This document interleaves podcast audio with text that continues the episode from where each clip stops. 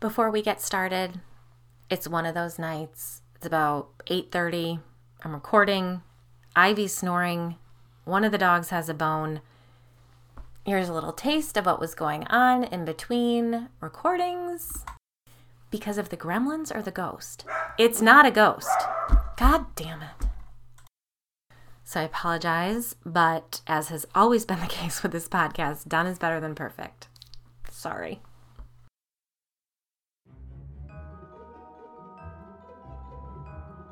Grab a roadie and your Barbour jacket because we're headed out of the swells. We know each other well enough by now, but please remember that adults who use adult language told me these terrifying tales. These ghost stories aren't for kids.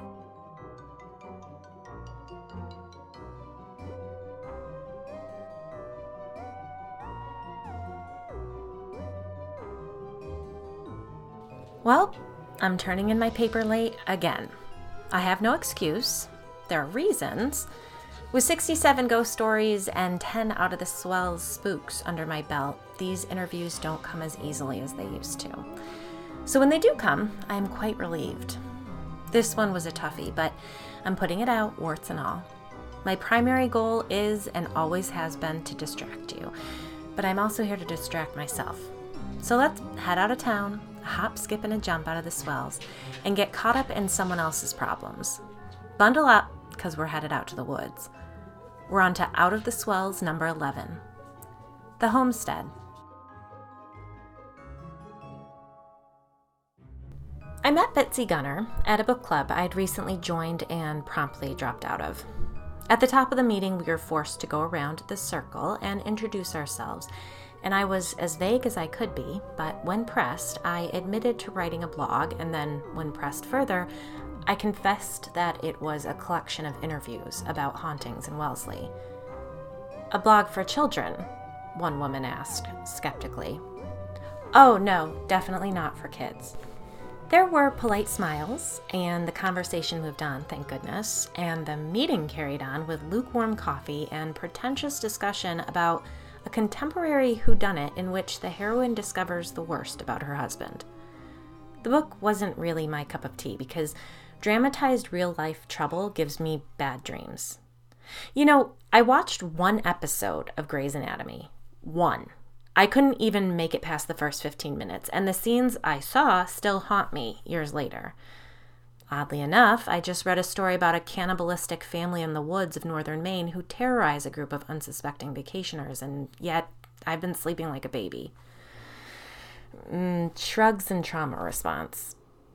Moving on, if you haven't noticed this yet, I am very, very anxious and rather awkward. When I'm out in the world, I work really hard to tune out the nervous static in my mind so I can be somewhat present with the people around me. It never seems to get easier, even with people that I know very well. In fact, it's rather exhausting, but it is what it is. So, attending that meeting was enough to drain the ever loving shit out of me for the rest of the week.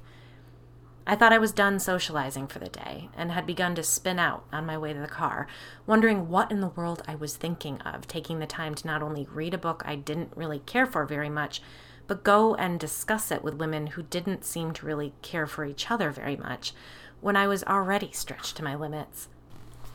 I was in the expected, antsy, anxious state, beating myself up for everything I said and did not say, the typical backlash of being so flipping hyper vigilant when I'm with other people. I was in the parking lot, amped up in that super self involved way that is generalized anxiety, doing my best to remind myself that no one there gave a hot damn about me when I sensed someone behind me. I looked over my shoulder to see a woman with a sharp pixie cut beelining my way. I forced a tight lipped smile and quickened my pace. I need to speak with you, she said in a raised voice, her tone stern. Sorry, I'm in a bit of a hurry. I've got to get the kids, I lied. She reminded me of a person from my past, and that carried with it the old feeling that I was in really big trouble, and my best bet was to run. It will only take a minute, please. Instead of fight or flight, I froze and fawned. Sure, sorry. How can I help? You're the vlog woman. She thrust out her hand. It took me a moment to realize she wanted to shake. Are we supposed to do that anymore? I don't know, but I did. Pushing her sunglasses to the top of her head, she said, I'm Betsy Gunner. It is pure luck that I went to that meeting. I'm only back in town for a week and I want to catch up with some old friends. I'm wondering if I might pick your brain. I hate that saying. It is so graphic. I said, What were you hoping to talk about? This is going to be good, I heard Clara say excitedly. Woodland creatures, Bitsy replied firmly. Oh, um, I don't know that I know too much about. I believe the appropriate term for them is gremlins. Oh. Have you had any experience with such beings?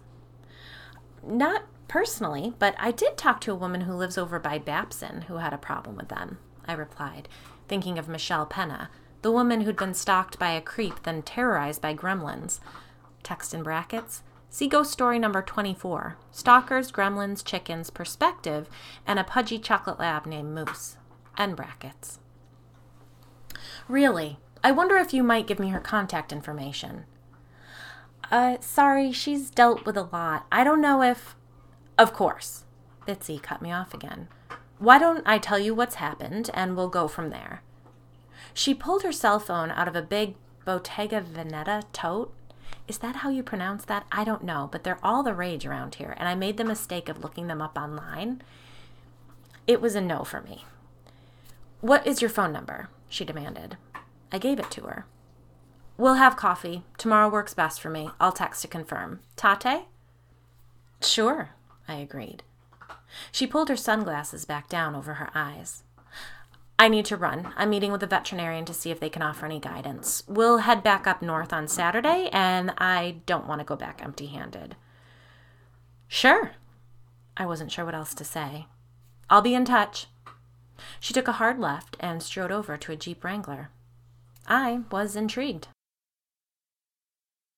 Bitsy and her husband James decided to go off grid last fall.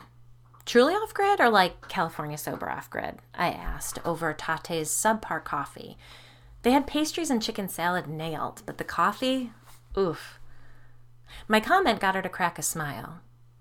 Truly and completely off grid. James and I toyed with the idea for years, and when a camp came on the market, we decided to go for it. May I ask why? The property was a steal, and we felt it had all the features we needed. No, I mean, why did you want to go live in the woods with no connection to all of this? I clarified, waving my hands around at the bustling, gorgeous cafe around us. Bitsy took a delicate sip of her $7 oat milk latte. I don't want to jump to conclusions, but the way she presented herself did not scream homesteader.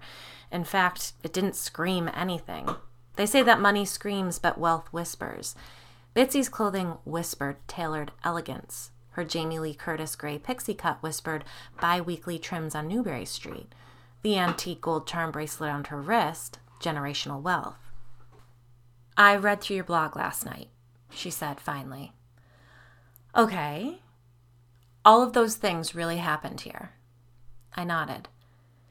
If that's true, then it makes what's happening to us in the woods seem much more tolerable, or at least somewhat acceptable, as though we may be able to find a solution.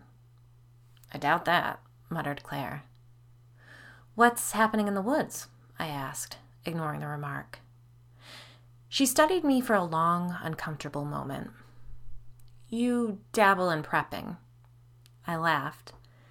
I have some things put aside just in case. Bitsy raised an eyebrow. Just in case. I nodded again. She leaned forward. Look around you. Just in case is here. I glanced around the cafe. We're on the brink of nuclear war, and if that doesn't get us, then climate change will. We've already had one pandemic, it won't be the last, she continued in a low voice. Maybe we get lucky and the worst of it stays far from home, but even if it does, do you think the grocery stores will stay full? Do you think you'll be able to pop over to Costco and stock up on snacks and juice boxes? We might not get the direct hit, but in the end, the so called supply chain issues will be the death of a lot of people. And when the Gulf Stream goes, everyone's fucked. Oof, I groaned, eyeing the pastry cabinet behind her, thinking a good dose of sugar would soften the apocalyptic journey I knew we were about to take. Bitsy straightened in her chair. You think I'm crazy? No, I think you're spot on, and I truly hate when someone actually vocalizes my biggest fears. It's why I'm using this sober October to detox from social media, namely TikTok. I get so sucked in by all the doomsday preppers. They're just so compelling, but my husband will kill me if I order any more wood, so I don't know about TikTok, Bitsy sniffed. The important question is whether or not you have a plan for your family. I shrugged. I think we'll just hunker down. I mean, where can we go? I've got three kids and three dogs. Our best bet is to just stay put. Mm, well, a tsunami can reach up to 15 miles inland. I blinked. Wellesley is 16 miles from shore. We aren't really prone to major earthquakes on this coast, I argued, even though I knew from the aforementioned doomsday prepper TikTok scrolling that wasn't what she was talking about. Bitsy raised an eyebrow. What about a strategic underwater strike by a nuclear warhead, resulting in a 300 foot wave of water? I sighed. Right, but what are the chances? What are the chances of a worldwide pandemic? I held up my hands. My mental health isn't great right now, so I can only go so far down the rabbit hole with you, okay? But I get your point. So you bought a camp in the woods up north with the intention of going off grid. Then what? Hmm, well, then we started the homestead. We hoped the property would serve our family as a safe haven. We brought up enough supplies to make it through the winter with a plan to get the garden going in the spring and grow everything we needed going forward. What about dentists? I interrupted. And doctors, for that matter. Excuse me? Claire giggled. I mean, I always wonder when people go off grid, do they still visit medical professionals regularly or only an emergency? I mean, you were really far from home, so did you find doctors up there? Or...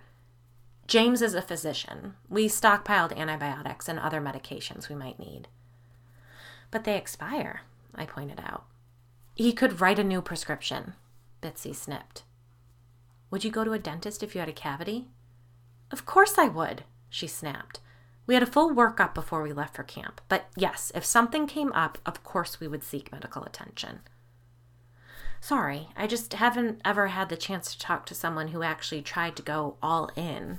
I've talked to a pretty hardcore prepper, but no one that took off to the woods. It's pretty brave. Bitsy sighed. And reckless. Where's your camp? I'd rather not say. Mm, that's understandable. So, what went wrong? The thing that eats me up is that we thought we'd planned for every contingency. We did our homework. Our intention was complete self sufficiency, and I just knew we would have achieved it if we'd chosen any other plot of land. We knew we didn't want to be too far from civilization, just far enough that when things fell apart, we'd be safely entrenched and self reliant. We wanted to create a place that our children and grandchildren could withdraw to when the time came. How did you know how to do it? Did you grow up on a farm? Bitsy looked taken aback. No, I grew up in Weston. Have you watched the television program Homestead Rescue? I hadn't. Good, don't, she said bitterly. That damn show started us down the road to perdition. How's that? I asked, knowing full well I'd watch the show the second I got home. She explained the premise of the program an incredibly likable jack of all trades, old school Alaskan homesteader, and his two grown children travel the states helping other homesteaders who've run into trouble. They make it look so straightforward, Betsy complained. As though with a well, some solar power, chickens, and a good sized garden, you can self sustain indefinitely. I knew we were in for hard, even back-breaking work, but I also knew it would be worth it. But if I hadn't gotten into that show, I may have researched other options. Now I wish I'd looked further into bunkers. Bunkers. Mm, old Cold War bunkers. If I'd known then what I know now, we would have sunk our money into fixing one up and stocking non perishables. I was so wrapped up in pandemic and government collapse fears that a homestead felt like the right course of action. Now I see nuclear war on the horizon with climate disaster not far behind it, and I just. She trailed off. I hear you. I felt like that when COVID began. Like I had backup food and batteries, but that's not what we needed. We needed masks and hand sanitizer. Ugh, apocalypse roulette. Which nightmare is coming next? Bitsy agreed bitterly. Well, what's done is done. We put all of our eggs in one basket, and now we have to find a way to salvage things. That's where you come in. Oh? Yes, the land we chose was perfect. Practically speaking, if it weren't for those creatures, I wouldn't be here with you right now. I'd be chopping firewood and prepping for winter. The gremlins? That's right. I've done a good bit of research, and I believe they are the main culprit on the property. The haunting we can deal with, but those little bastards attacking our animals and raiding our supplies, it's untenable. Hold on, there's a haunting, too? Hell yes, there is, Claire chimed in. She'd been silent up to this point, and her voice startled me. Yes, but that's just a nuisance, Bitsy said dismissively. No, it's not, Claire sing songed. You don't think the two things are connected? I suggested. I can't see how that could be possible. But I can, said Claire. Sometimes paranormal activity presents in weird, interwoven ways that don't make a lot of sense, I said. What if you just told me everything that's happened and we'll rule out what we can? Bitsy pursed her lips. Is there a ghost talking to you right now? I squirmed under her accusatory gaze. Yes. Can she just cut to the chase and tell me what to do? Tell her she can't ever go back to that property, that if she does, she'll die there, and so will her husband. I winced. Well? Betsy pressed. You can't go back up there. It's too dangerous. Bullshit. Claire chuckled. Sorry, but I just don't think it's a good idea to. No, no, this has to work. I will find a way to make it work. If you can't help me, then.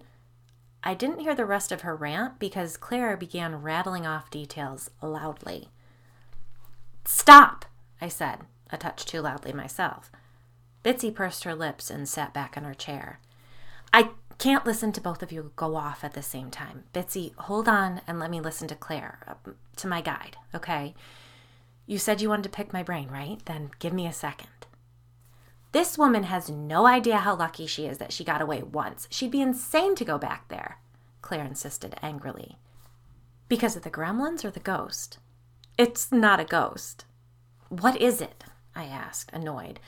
This interview took place before my ability to see spirits came back, and I felt like I was flying blind. What is she saying? Bitsy asked. Hold on, please.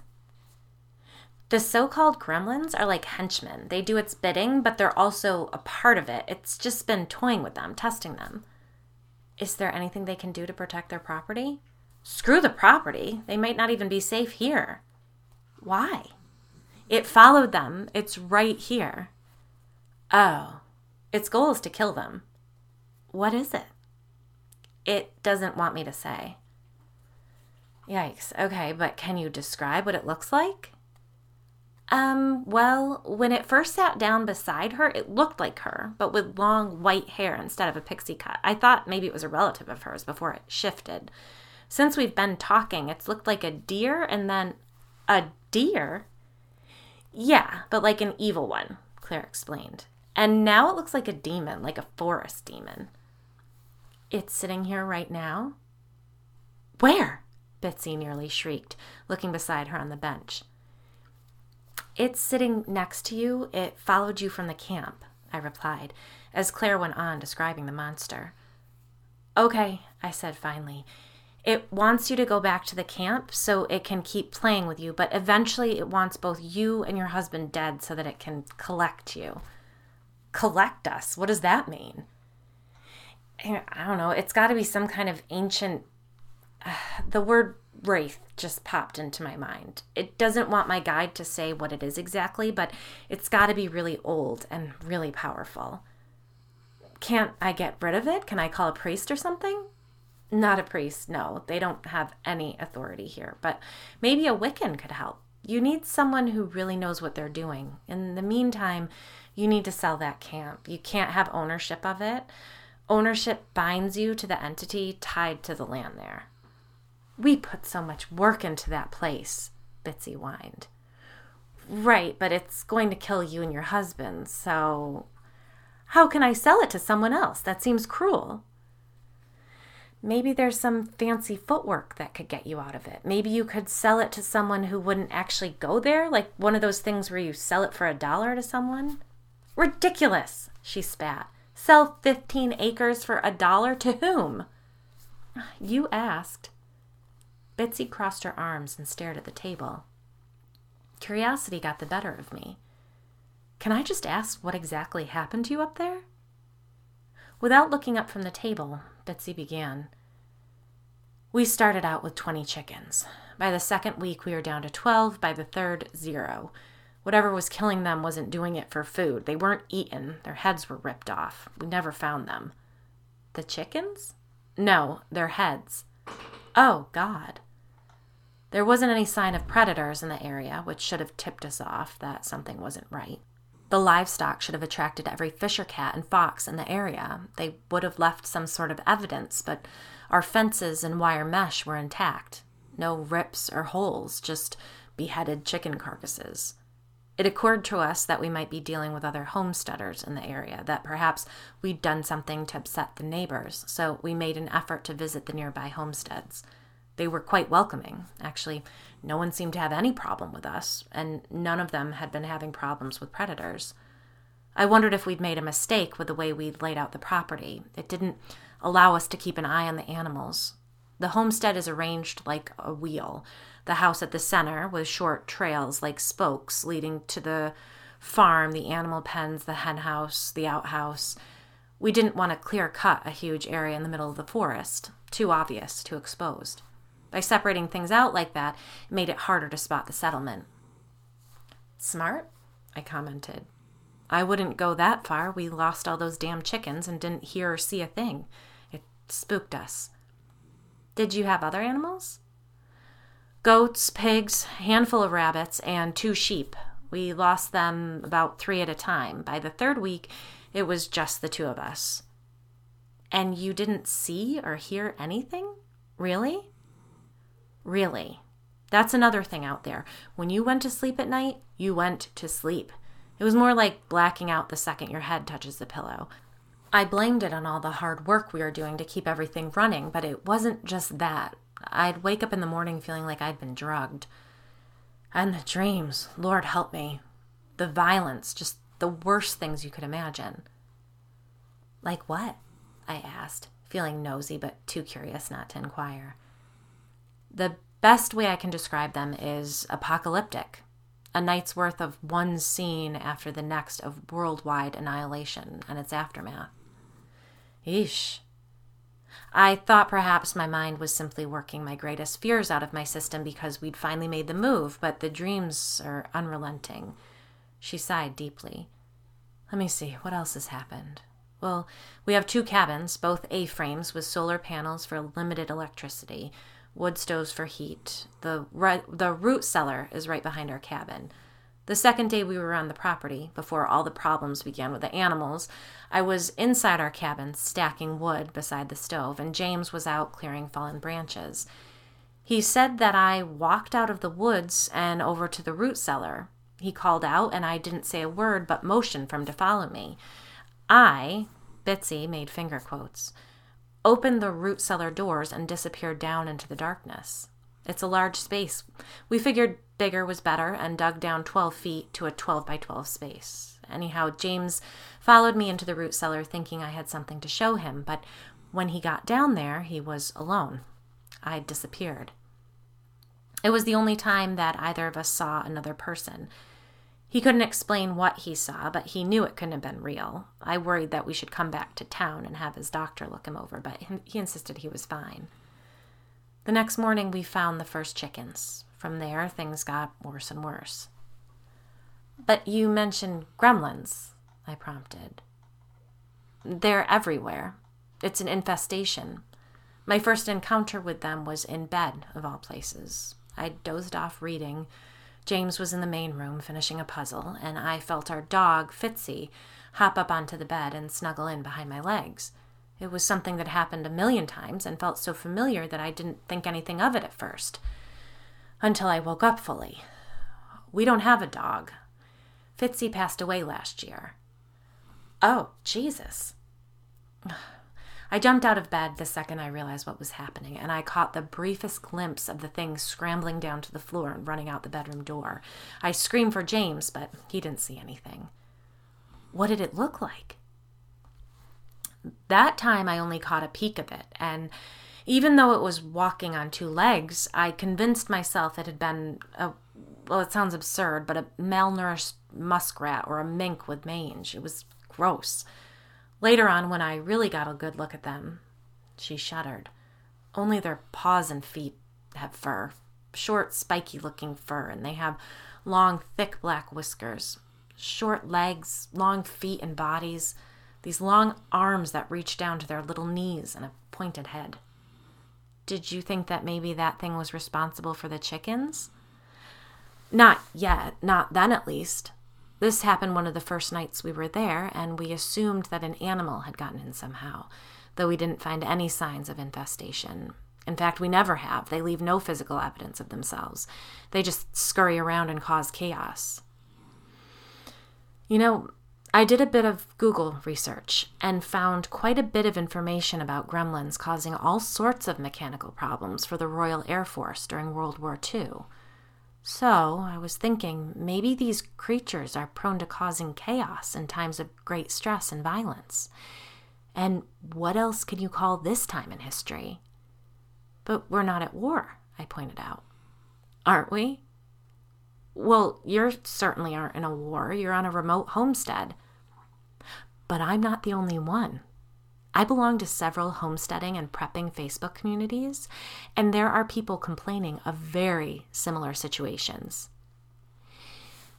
You need to end this conversation, Claire said, her voice urgent. Montana, Ohio, Georgia, Arizona, Betsy went on. These people do not know each other, and they are describing similar creatures. I suppose I'll need to adjust my theory considering this, what did you call it, a wrath? Wraith, I corrected. Liz, seriously, this thing is getting agitated. Wrap it up. Wraith, Bitsy repeated. Can you imagine if this is just the tip of the iceberg? It's an interesting theory, I said, and I'll ask around to see if I could get you in touch with. What if this is an indication that something bigger really is coming, and it's stirring up creatures who thrive of, well, I suppose you might say mass disaster or war, Bitsy went on. You're getting too close. We're not supposed to.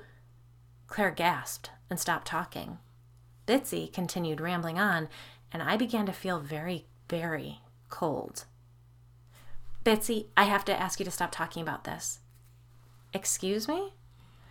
I'm sorry. I think you might be right, but talking about it seems to be creating some sort of a problem with the entity thing that followed you here.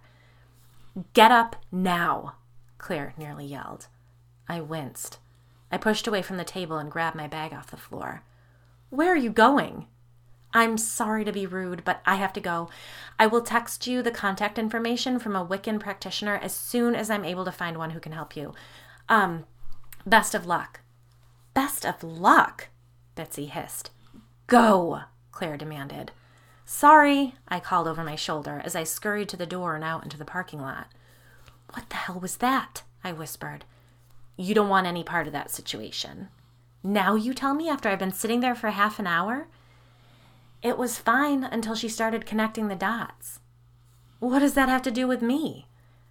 I could just see that thing beginning to try to get its feelers into you, Claire explained. The less you know about what's involved, the better. I climbed into the car and pulled on my seatbelt. Are those things really all over the country sabotaging people? Just leave it alone. Instead of going home, I went across town to Starbucks and sat doom scrolling and making lists until it was time for school pickup. When Chris got home that night, the girls were all on their iPads and I was on the couch, laptop on my lap, season 1, episode 3 of Homestead Rescue on the television. What's up? he asked, flopping down next to me. What do you know about gas generators? He glanced at my computer screen, then up at the television. I'm going to go pour a glass of wine, he said, getting back up. Would you like one? I finally looked up. Did you hear me? I heard you, he replied over his shoulder as he retreated into the kitchen.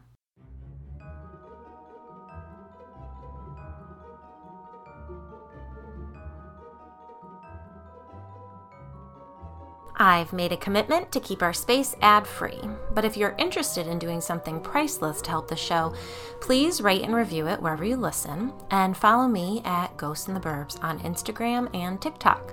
Those things are incredibly valuable. The choice to keep this podcast independent is intentional. Your action, your interaction with this show helps other people find our spooky little nook. And as always, while you're helping me, please do the same for all the podcasts and shows and every other bit of content you enjoy, wherever you enjoy it. I donate Ghosts in the Burbs merch proceeds to various charities, and just like Bitsy said, it's like apocalypse roulette right now. Things are happening so fast. A few people have asked where I'm donating the merch proceeds this month. It's fucking whack a mole out there in terms of devastation popping up everywhere. So, September's profit, $350, went to the Red Cross. Who the hell knows where it will be needed in October, but we'll make that call when the time comes. Head over to ghostintheburbs.com in the meantime for all the links to some cute autumn merch. Tis the perfect season to read Off Season by Jack Ketchum. It's a doozy a classic slasher with gratuitous violence, women noticing each other boobs in the middle of utter devastation, and gore beyond belief. I can't believe I got through it, but I did. If you're up for it, give it a read. If that sounds like way too much right now, read The Carrow House by Darcy Coates. It might be Coates, I'm not positive. It's C O A T E S. And that's about a classically, cozily haunted hotel slash mansion. Then listen to Lilith and Claire by me on Audible.